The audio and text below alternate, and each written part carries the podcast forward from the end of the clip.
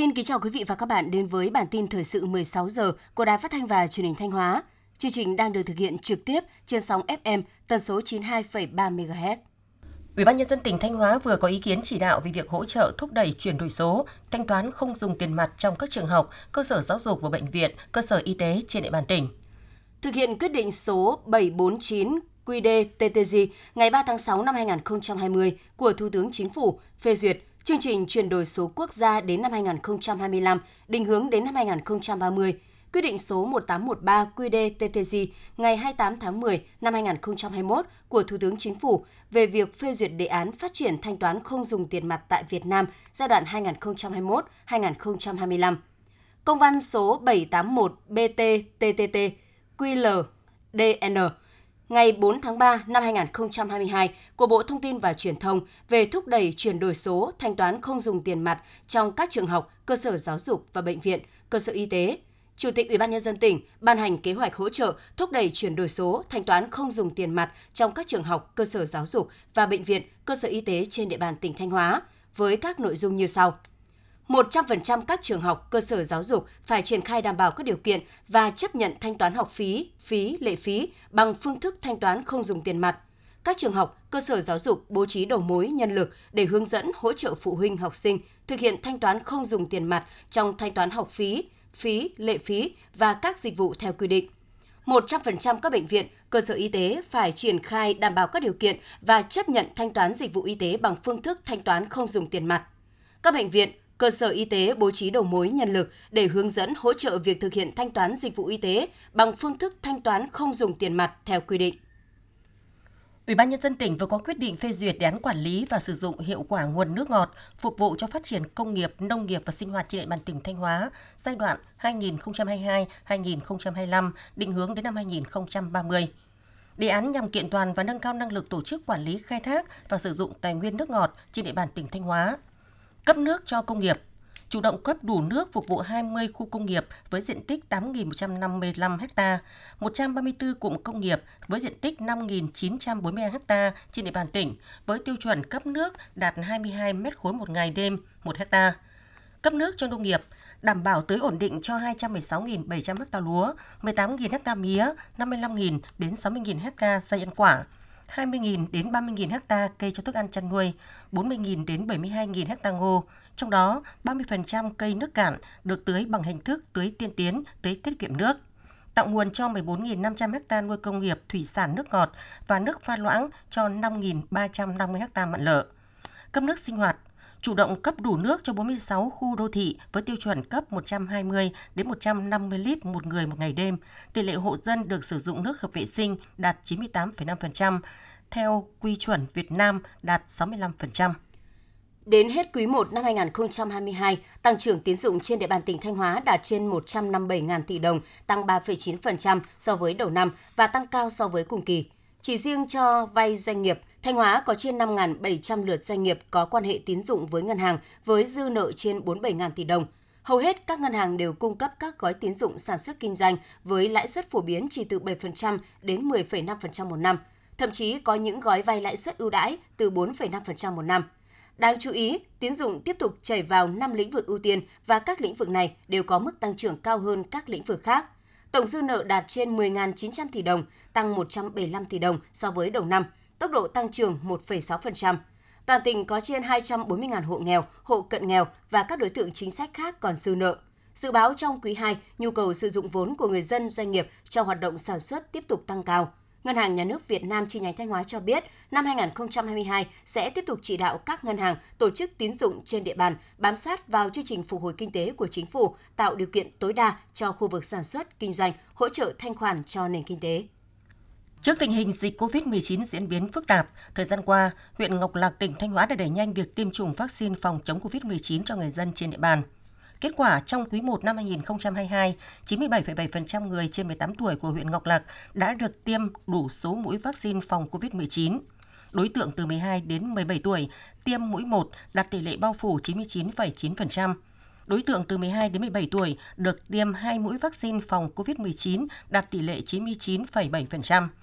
Thời gian tới, huyện Ngọc Lặc tiếp tục ra soát, tổ chức tiêm chủng cho các trường hợp khi đủ thời gian quy định, chuẩn bị tốt các điều kiện triển khai tiêm vaccine phòng COVID-19 cho trẻ từ 5 đến 11 tuổi khi có chỉ đạo của Bộ Y tế và của tỉnh.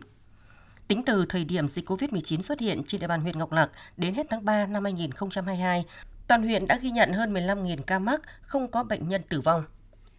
Vào 17 giờ ngày 10 tháng 4 tới, câu lạc bộ Đông Á Thanh Hóa sẽ có trận đấu ở vòng 1/8 Cúp Quốc gia 2022 trên sân nhà. Tại Cúp Quốc gia BAF Mix năm 2022, câu lạc bộ Đông Á Thanh Hóa không phải đá vòng loại và được chơi trên sân nhà ở vòng 1/8, gặp đội thắng trong cặp đấu giữa Long An và Khánh Hòa. Trận đấu ở vòng 1/8 của câu lạc bộ Đông Á Thanh Hóa sẽ diễn ra vào 17 giờ ngày 10 tháng 4 trên sân vận động tỉnh. Khán giả được vào sân miễn phí để theo dõi và cổ vũ cho trận đấu. Dù mở cửa miễn phí, nhưng ban tổ chức sẽ kiểm soát số lượng khán giả vào sân phù hợp, đảm bảo tốt nhất các điều kiện cho trận đấu, đồng thời tuân thủ các biện pháp phòng chống dịch COVID-19 theo quy định.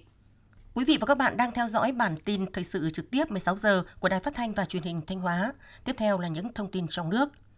Nhằm giảm tải áp lực công việc cho đội ngũ nhân viên y tế, phục vụ công tác phòng chống dịch COVID-19, Bộ Y tế vừa ban hành hướng dẫn an toàn vệ sinh lao động cho nhân viên y tế trong phòng chống dịch COVID-19 bằng cách luân phiên ca làm việc, bố trí làm việc 5 ca 8 tiếng hoặc 4 ca 10 tiếng. Mỗi tuần, nếu làm 12 tiếng một ngày thì sắp xếp nhiều ngày nghỉ xen kẽ. Sắp xếp thời gian làm việc ngắn hơn vào ban đêm, tổ chức đổi ca luân phiên theo thuận chiều,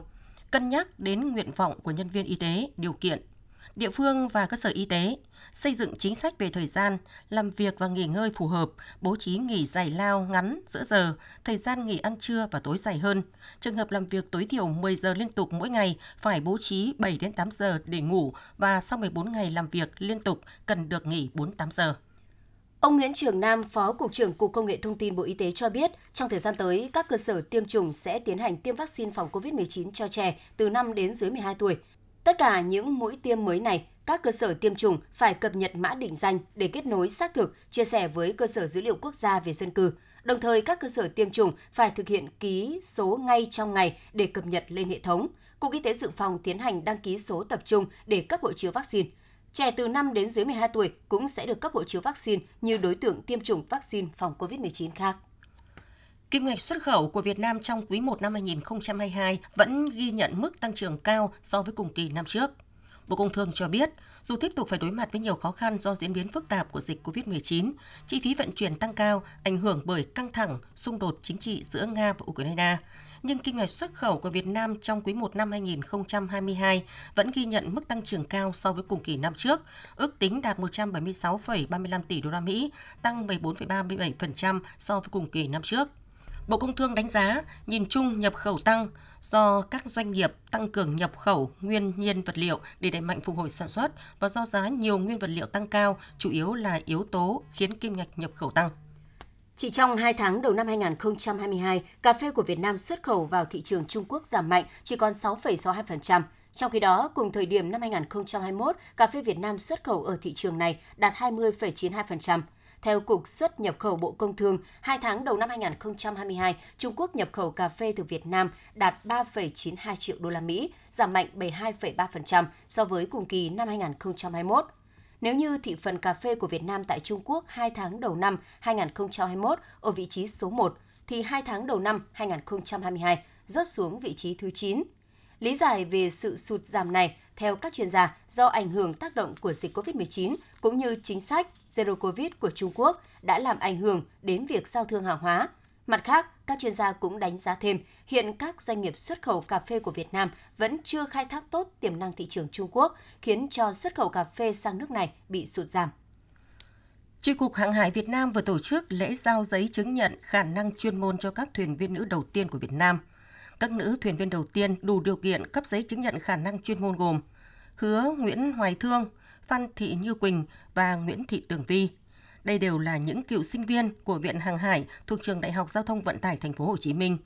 Ông Hoàng Hồng Giang, Phó Cục trưởng Cục Hàng hải Việt Nam cho biết, từ lâu trên thế giới, việc phụ nữ làm việc tại các vị trí chức danh khác nhau trên tàu biển là điều bình thường. Trong đó, có những thuyền trưởng nữ chỉ huy những con tàu siêu lớn hoạt động trên các đại dương. Tại Việt Nam cũng đã có những nữ thuyền trưởng của phương tiện thủy nội địa. Song đối với ngành hàng hải, nhiều lý do phụ nữ chưa được tạo điều kiện khuyến khích làm việc trên tàu biển. Bên cạnh nguyên nhân về văn hóa, tâm lý truyền thống của người Việt, còn có cả nguyên nhân về mặt pháp luật. Quý vị và các bạn vừa theo dõi bản tin thời sự 16 giờ của Đài Phát thanh Truyền hình Thanh Hóa. Mời quý vị và các bạn tiếp tục đón nghe bản tin thời sự 17 giờ để cập nhật những tin tức thời sự trong tỉnh.